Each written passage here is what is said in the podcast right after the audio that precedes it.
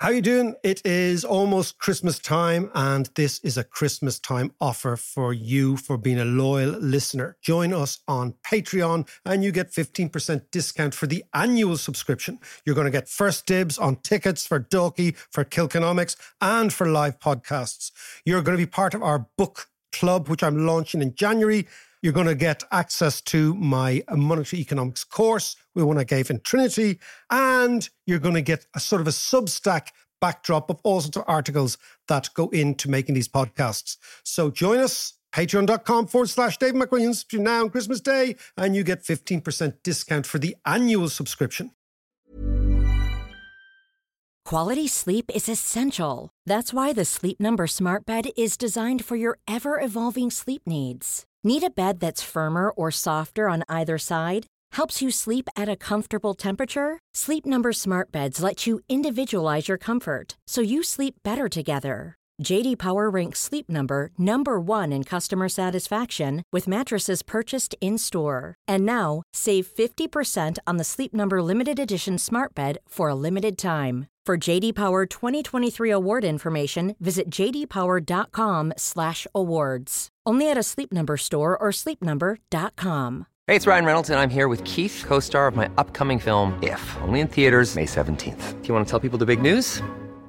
All right, I'll do it. Sign up now and you'll get unlimited for $15 a month and 6 months of Paramount Plus Essential Plan on us. Mintmobile.com slash switch. Upfront payment of $45 equivalent to $15 per month. Unlimited over 40 gigabytes per month. Face lower speeds. Videos at 480p. Active Mint customers by 531.24 get six months of Paramount Plus Essential Plan. Auto renews after six months. Offer ends May 31st, 2024. Separate Paramount Plus registration required. Terms and conditions apply if rated PG. To understand the economy, you have to understand human nature. This podcast is powered by ACAST. How are you doing there? It is podcast time. I am looking out the window from the 31st floor of the Wynn Hotel in Las Vegas at this bizarre, bizarre city, which by any environmental reasons should not exist. Should not exist. I'm looking out at a golf course and there's no evidence of water anywhere No. for, for miles and miles. The Hoover Dam is quite far away.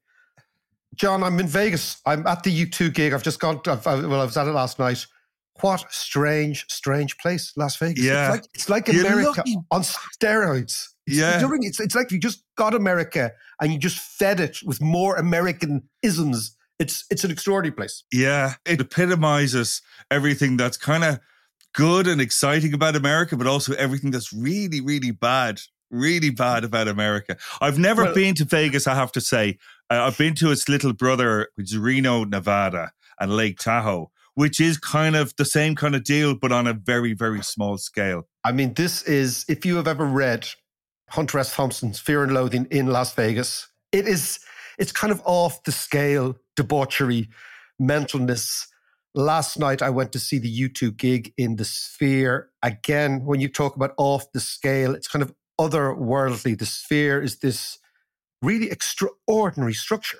And Yeah. the visuals, the visuals. I mean, you've seen U2, I've seen U2. They're always a brilliant live band. Yeah, yeah, yeah. They are one of the best. Uh, and then you add on top of that this place and the sphere and the extraordinary visuals. Did it take anything from the, the songs? Because I'm dying to see that show. I'd love to see it.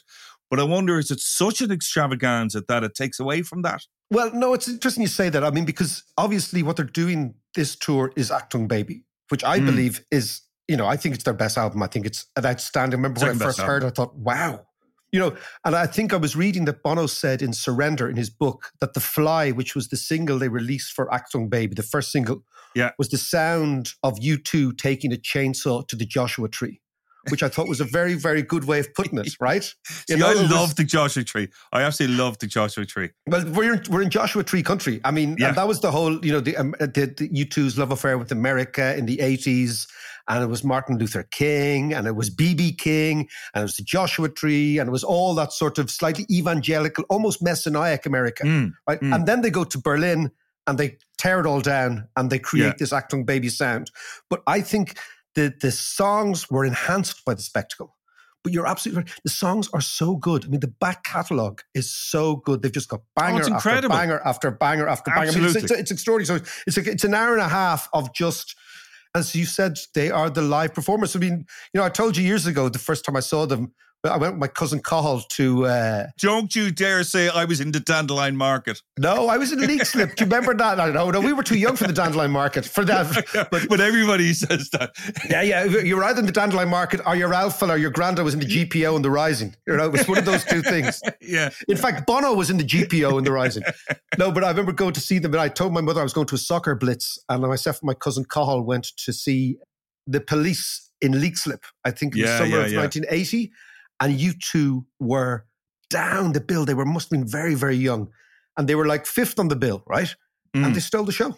They were just better than everybody else. And they only had about five songs, but they were Yeah. better. You, you just knew these guys have something special.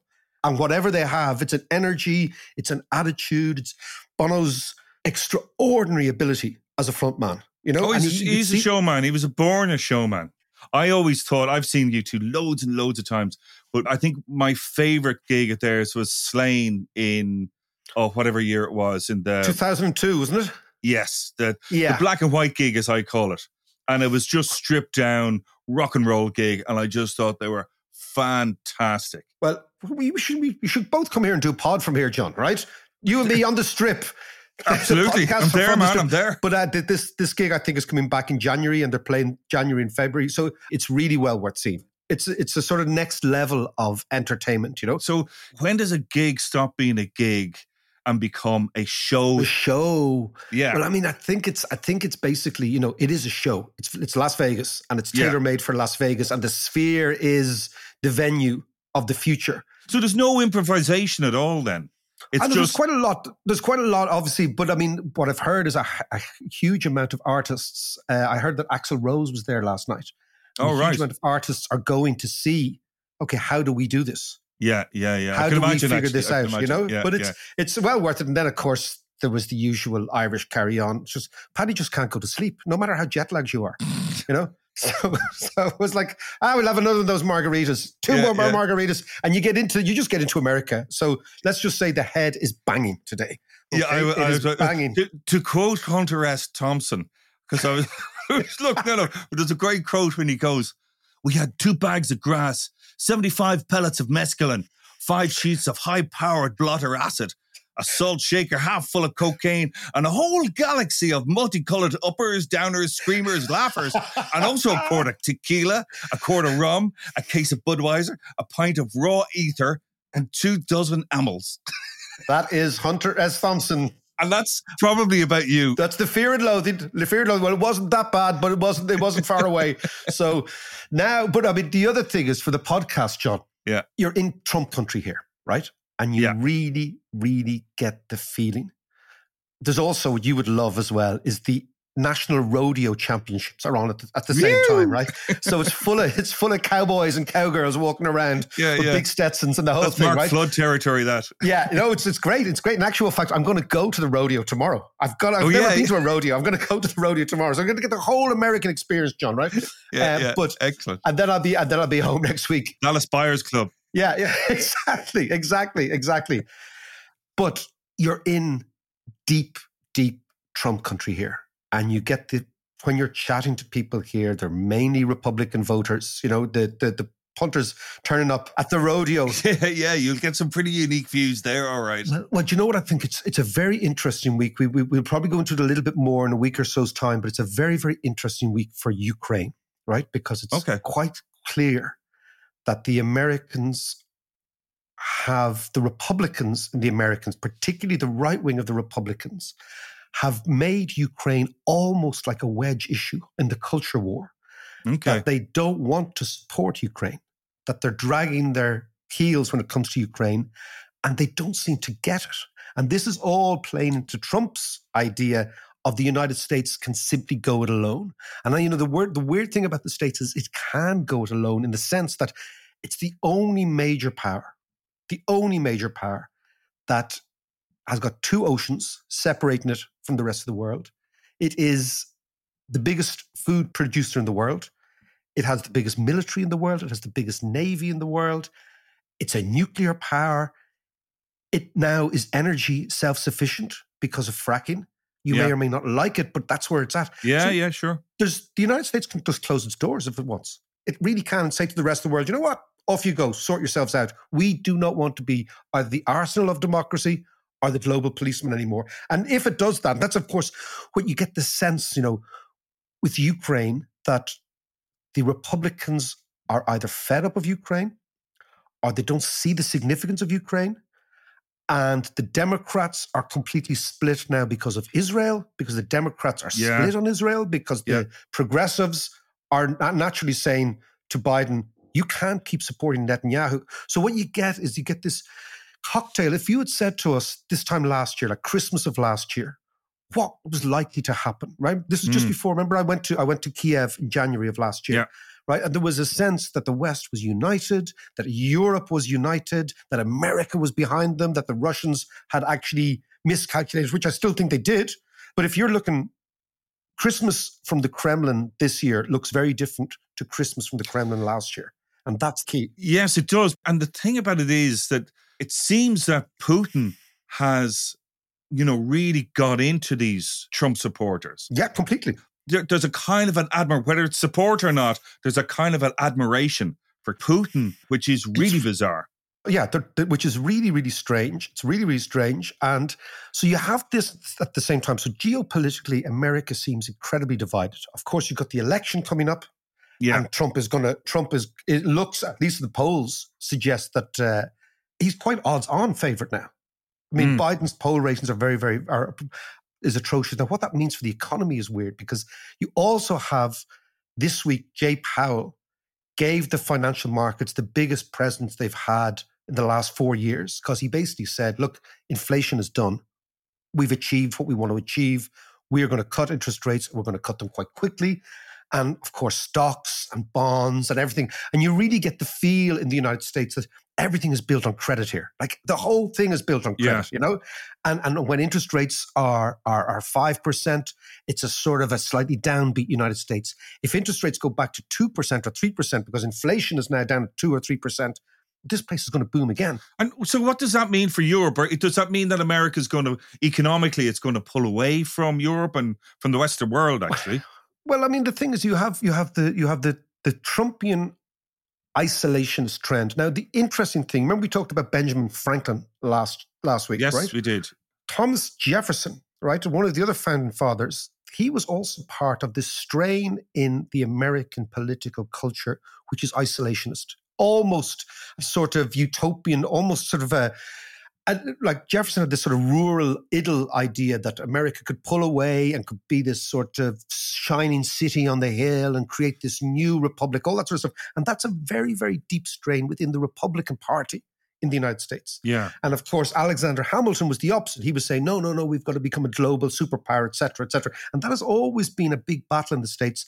And of course, Trump is very much of the view that, you know, the United States can go it alone. So what it means for Europe are two things. One is that Trump, although he doesn't like Netanyahu, is the most anti-Palestinian president the Americans have ever had. Right? He doesn't like Netanyahu personally, but he Yeah. doesn't. He's he's totally and utterly in the pocket of the Israeli right wing. So just imagine America doesn't support Ukraine, but supports Israel. What that Hmm. does to Europe is that means that Europe has to take a stand on both these issues, right? It means that Europe has to re energize its military spending. It has to hugely invest in military technology. And it's a totally different. If, if America disappears as the global policeman, just for, you know, in the last 40 years, Europeans have never, ever thought about their security. Yeah. And in the last Yeah. 40 years, Europeans have always never really taken a side on the Middle East. They've always been, you know, a bit of this and a bit of that. That could all change completely. And you get the sense also when you're in the States, because I spent last week in LA, you know, Europe is very, very far away. You're looking at a new civilization almost emerging. Mm. And, and, and the West Coast civilization in America looks to China, it looks to Asia. Although it feels European, it increasingly feels like something very, very new. And you can understand why they're saying, look, man, you know, the old country back there, get your act together. So could this be a big boon for the UK, for instance? No, I don't think so. I think I think the UK. I, I don't. I, I think the Yanks regard the UK as the crown, as far as I can see. Right. You Right. know, it's basically it's basically you know it's it's it's it's, it's an interesting place to go to buy souvenirs Yeah, yeah. and listen to music and things.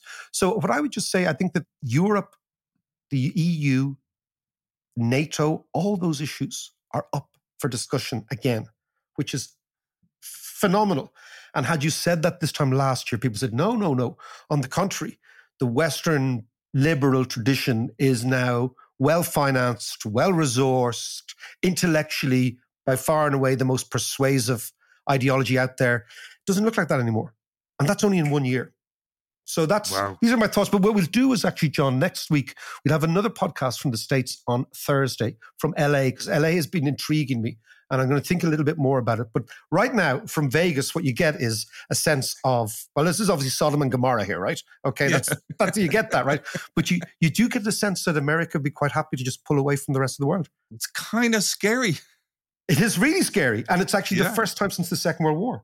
If you think about it, it's the first time since Woodrow Wilson in the First World War committed the United States to the League of Nations. And that's where he said, look, we are going to be an international player. So that's 100 years. So we've had 100 years of American hegemony. Really, really have.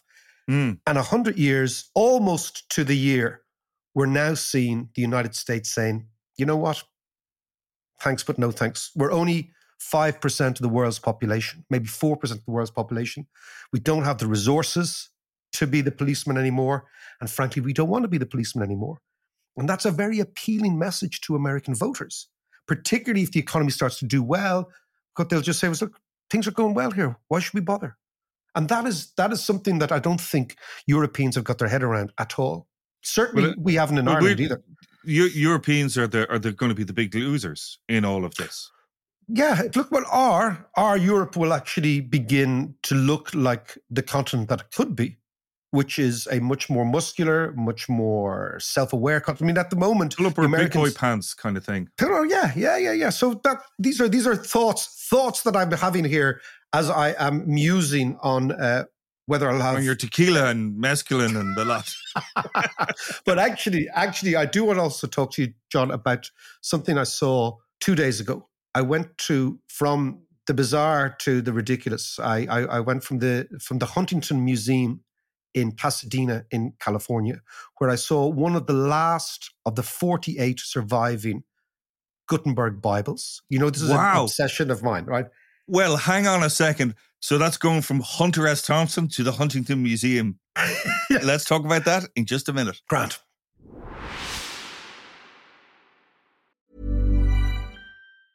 It's that time of the year. Your vacation is coming up.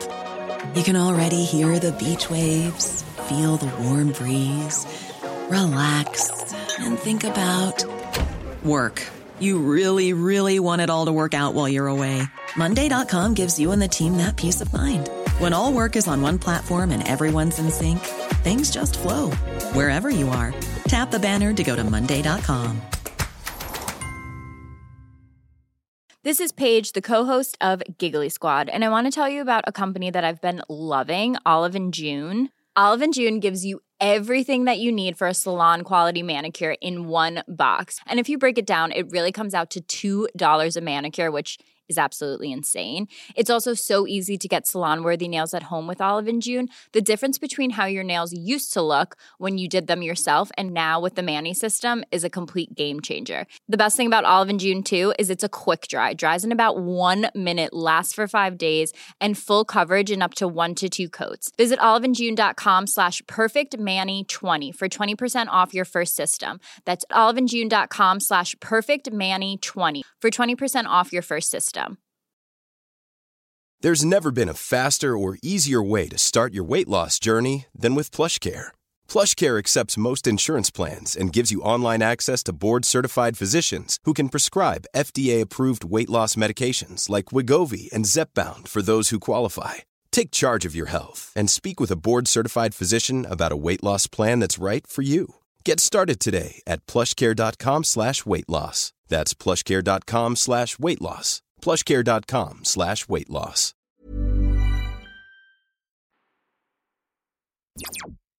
Mac, you've left Las Vegas. You're now in LA. channeling my inner N- Nicolas Cage leaving Las Vegas. Did you ever see that movie? Yes, Uh, I I'm now in LA. Miserable in movie. yeah, I'm in Pasadena, actually, just outside LA. I'm at an extraordinary place called the Huntington Museum and Gardens, right? Mm. Huntington was one of these American industrialists who had that sort of Renaissance man thing going on in the last century, the turn of the last century. And he set about buying up and collecting very, very rare books. One of them is a book that I, you know, I'm fascinated with, which is the Gutenberg Bible. So yeah, I, I, was amazed to hear that it was there. Actually, it seems kind of out of place there almost. Well, it is, and it's, it's again, it's really funny. I was the only person in the bloody museum. like, there it is, the, probably the most significant piece of technology that influenced the world in enormous ways. Yeah, And it's sitting there on its Sweeney Todd in this library, and people are just passing it by as if, you know, really. Yeah. And it's It's like it's like what- the Book of Kells. Is it not kind of presented in a It is in a presented, big but no, case and all yeah, that kind no, of stuff? but yeah, but it's competing with Starbucks and things like that. You know, it's, it's America. But what was fascinating about it though is when you when you look at the Gutenberg Bible and you see it. So there's there's there's basically 48 copies left in the world, and there's only six copies on parchment. Okay, on animal hide. Right. Yeah. And this is one of the last six on animal hide. Right. And when you look at the Gutenberg Bible, and this is the fascinating thing, it is so beautiful. Right. It is so aesthetically beautiful. And the reason is that Gutenberg was a jeweler, right? He Yeah. was he he was a designer before he was an engineer. So people always talk about, you know, the Gutenberg Bible and how it completely changed printing and how it completely changed reading and how it completely changed information and it was really the democratization of knowledge. And that is a fantastic inflection point and the world changed thereafter, right?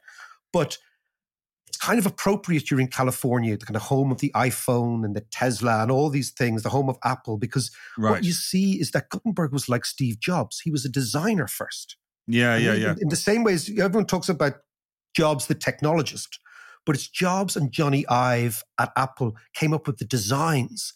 And it was they wanted things to not only be technologically interesting and path breaking, but they also wanted things to be beautiful.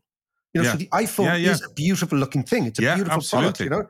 And I remember, do you remember Jony Ive was uh, at the Dalkey Book Festival a couple of years ago? Yes, yeah, and, yeah. and his very, very first thing, and actually, it was Bono was interviewing him, and his very, very first thing, With Stephen was he- Fry. There was, Stephen it was, Fry was and Johnny one, Ive. it was an amazing one. But what really intrigued me about Jony Ive is he looked really grumpy at the start, and Bono said to him, "You all right, Johnny?" And this is the main designer of Apple, Yeah. and he's an English guy, and he goes, "No, Bono, I'm not all right because you see that lectern, it's really ugly." yeah, that's right. and it was really getting on his nerves. So the lectern that we thought we thought was lovely, right? It was a it glass. carted away. It. He said, "Please get it away. I can't look at that. It's I ugly, right?" remember that. Remember that? I was like, "Jesus, where's this chat going to go?" There was the eye of the designer. You know, the Yeah. person who looks at design. And when you look at the Gutenberg Bible, what you see is that Gutenberg himself was a designer, and he wanted it to be not only an extraordinary piece of technology, but he wanted it to be beautiful and he Mm. wanted it to appeal to aesthetics and he wanted it to appeal to the people who would ultimately buy the bible which were the church so he Yeah. wanted to appeal to their vanity and the church's obsession with beauty and particularly the renaissance church the pre-renaissance church Uh, you know that that, whole- that whole idea of beauty and wealth and and and when you look at the bible you think wow and then you think the world changed after this book and the reason it changed is because, because information became more democratic. You had an explosion in literacy, Mm. people wanting to learn. And if you think about, you know, skills, you know that idea of the meta skill. The meta skill is the skill that enables other things to happen. Yeah. And if you think the the meta skill of the medieval age was reading, so that enabled other things to happen because then suddenly people started to think about the Enlightenment and think about science and think about, well, this God thing, I'm not too sure about that. And the fascinating thing, and we'll come and to spread the word of God as well. spread the word of God. And of course, what Martin Luther understood was that you only needed one person to be able to read to spread the word of God because that one person would be the town crier. And if you labeled and repackaged Protestantism in pamphlets, which was Martin Luther's little in- innovation, you could get one guy telling the rest of the world about things. And they also had these extraordinary sort of vulgar, to use that expression, depictions of priests fornicating and all sorts of things Yeah. on the printed page. You know, so it was it was a whole package. But but what fascinates me is that reading is the meta skill, and if you look now at the new Gutenberg Bible, John, it's AI. This is the new Gutenberg Bible. This Right. is the new revolution. Yeah, yeah, yeah. I see what you mean. This is the technology that will change the way the world works. And then you think if if reading was the meta skill that enabled people to actually use printing to its most destructive and innovative way, what is the meta skill that will allow people to use AI? And that brings us to, I think, a very interesting statistic last week, John, that came out, which was the OECD PISA scores on education, right? What, what is PISA? PISA means Program for International Student Assessment. That's P I S A, right? Right. So basically, OECD takes 15 year olds all around the world in every single country and it gauges their ability in maths, in science, and in reading. Right. And it's a crucial indicator of how well or badly the education system is going. Now, fascinatingly, here in America, what you see is those grades are falling off the cliff across the United States. yeah. So it's always the case in America, which is when they are good, they are the best at everything, right? But on average, on average, what you find is under investment in education is having a profound impact on the intelligence and the education level of these people. Ireland, on the other hand, did extremely well. So it took 5,569 kids in 170 Irish schools, right? And overall, amongst 15 year olds, Irish children score amongst the highest in reading, second in the world, up from eighth in 2018. We're above average in maths. We're 11th in the world, up from 21st in 2018. And in science, we're 12th in the world, up from 22nd. So what That's you see, quite a John, jump, actually. It's a That's massive really jump. good. Yeah. and I don't think it's been talked about enough that what you have is this complete change in the performance of the education system in Ireland, of the basic secondary school and the basic primary school. And is it because, you know, dare I say, maybe immigrant kids are coming in and they're they're working harder because that's something you see? Or is it because the education system is just working better? Is it because the teachers are working better? Is something is happening? There's been quite a few changes in the in how education is delivered, and you know, what year did you say this was? So this is from 2018 to now. So it's only five years, right? But but there was the pandemic in the middle of that, which disrupted know, so- schooling. so- I wonder how that kind of impacted on it. Actually, it's, it's interesting, Mark, that so happened to be the Trump era as well, or partly the Trump era. And Trump appointed your one Betsy DeVos as the education, who dismantled the United States education system. And I wonder how much of that has had an impact on these numbers, especially when they're talking about isolationism as well. I think it it has to be. I mean, Trump is Trump. Look, the very interesting thing about trying to understand Trump voters in the United States, somebody said, and I can't remember who it was, that Trump voters do not, dis, you know, this the sort of left behinds, right? Yeah. They don't despise the rich; they despise the professional classes. They Hmm. despise the educated, right? The people who walk around with their degrees and their parchments and the elitism of all that. So it is all in the mix, John. You're absolutely right. I mean, this is not, you- can't see this in isolation. This isn't something that just happened overnight. American kids didn't just become less academic. Something is Yeah. happening in the United States, and it's all part of this political, economic, and social cocktail that is isolationist, that is anti elite, that is anti the status quo, that basically wants to tear things down. And you remember Trump said, I love the uneducated. That was Yes. one of his things. Yes, Right? yes, yeah, yeah. And it and it and it chimed with lots of people. Lots of people said, "Yeah, fuck it. yeah. I'm sick of being talked down to by people. I'm sick of being Yeah. patronized. I'm with you." yeah. Well, well, what it seems is that, in contrast to the United States, because I'm here, where all those indicators are falling off the cliff, right? The mm. Americans are, are underperforming in maths, they're underperforming in science, they're underperforming in, re- in reading, and that's average kid, right? Yeah. What you see in Ireland is the opposite is happening, that the education system has delivered an amazing result over the last couple of, well, the last four or five years. And again, you know, sometimes we complain about Ireland and the transport system doesn't work and the housing is, is screwed and we want to change it. But mm. actually, at a very fundamental level, this is an extraordinary signal for the future of the country. Because what it means is that the meta skill to deal with technological change is always education, right? Yeah. Have you got the intellectual wherewithal? Have you got the educational wherewithal to deal with a changing world? And what it looks like, if you look at those scores, that if you take AI as being as dramatic as the Gutenberg Bible on how it's going to disrupt the world, and then you think, okay, well, what equips you to deal with this disruption is education. What you see in Ireland is that the kids are actually much better educated now than they were five years ago relative to the rest of the world. Yeah. And therefore much better qualified or at least better equipped to deal with this changing world. Yeah. And the, the, the fascinating thing is nobody has any idea how the world is going to change as a result of AI. But I'll just leave you with one thought, right? The Gutenberg Bible was commissioned by the Catholic Church.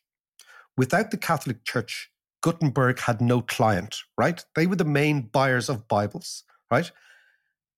Fascinatingly, the very institution that commissioned the Gutenberg Bible was almost destroyed by the Gutenberg Bible because the Gutenberg Bible facilitated Martin Luther. So Right, the Gutenberg right. Bible is commissioned in 1453 by the Archbishop of Mainz in Germany, right? And Mainz in Germany at the time was like the Silicon Valley of the time. It was on the River Rhine, beside the River Neckar. It was the Mosel Valley connecting the Rhine and Frankfurt, the Neckar. It was it was it was a hub of activity, right? A little bit like a little bit like Silicon Valley, right? Mm. So what you have is the church commissions the Bible. Nobody in the church would have ever ever thought that commissioning this printing press was going to lead to the destruction of the church itself and the 30 Years' War in Germany, which was the most vicious sectarian war that Europe had ever seen. Yeah. So when you think about AI, and I know you're a, you're an AI skeptic, and you're you're you're not so much you're a skeptic, but you think, hold on a second, you think what forces are going to be unleashed by this technology at a time to tie it all in, John, where the United States may be geopolitically saying we're going to disengage from the world, where Mr. Putin is sitting in the Kremlin thinking, you know what, this hasn't been a bad 12 months from me, and where Israel is actively, actively destroying Gaza in front of our very eyes. You Yeah. put that into the mix and you see what Gutenberg's Bible did to the medieval age, and you think, what the hell is AI going to do to ours?